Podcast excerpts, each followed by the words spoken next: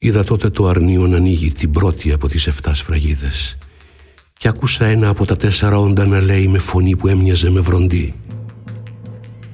Έλα. Κοίταξα και είδα ένα άσπρο άλογο που ο καβαλάρης του κρατούσε ένα τόξο. Του δόθηκε ένα στεφάνι νίκης και νικητής έφευγε για νέες νίκες.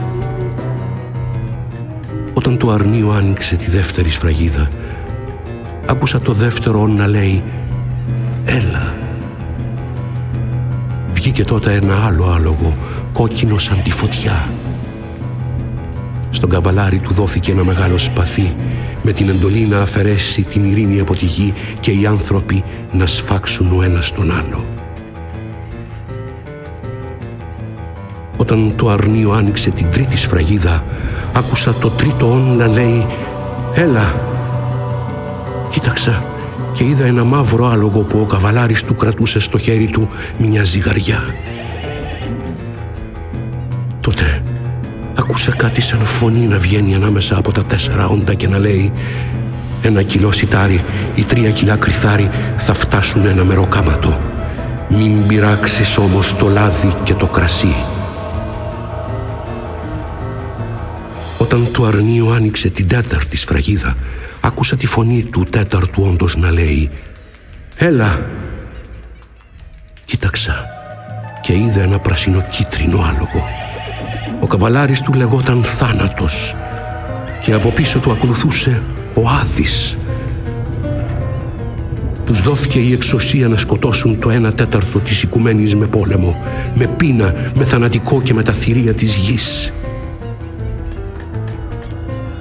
Όταν το αρνίο άνοιξε την πέμπτη σφραγίδα, είδα κάτω από το θυσιαστήριο τις ψυχές εκείνων που σφαγιάστηκαν για το Λόγο του Θεού και για τη μαρτυρία του που έδωσαν για το αρνίο. Αυτοί κράβγασαν με δυνατή φωνή «Ως πότε επιτέλους, δέσποτα, Άγιε και αληθινέ, πότε θα έρθει η κρίση σου, πότε θα πάρεις πίσω το αίμα μας από τους κατοίκους της γης».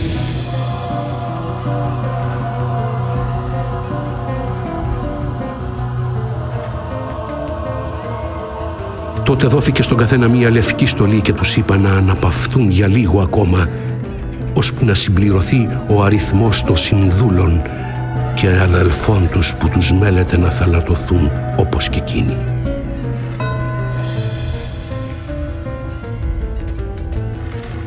Μετά είδα το αρνίο να ανοίγει την έκτη σφραγίδα.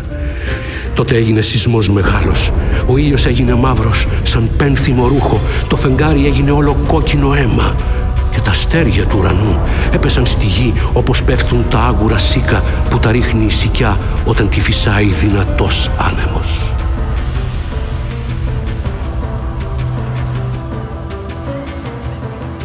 Ο ουρανός εξαφανίστηκε όπως τυλίγεται με μια με ένα κυλινδρικό χειρόγραφο και όλα τα βουνά και τα νησιά μετακινήθηκαν από τη θέση τους.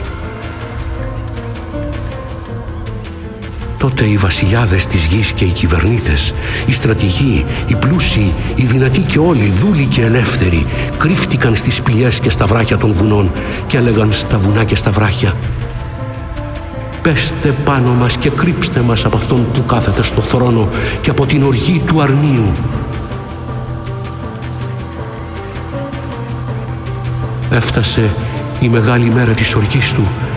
Ποιος μπορεί να την αντέξει;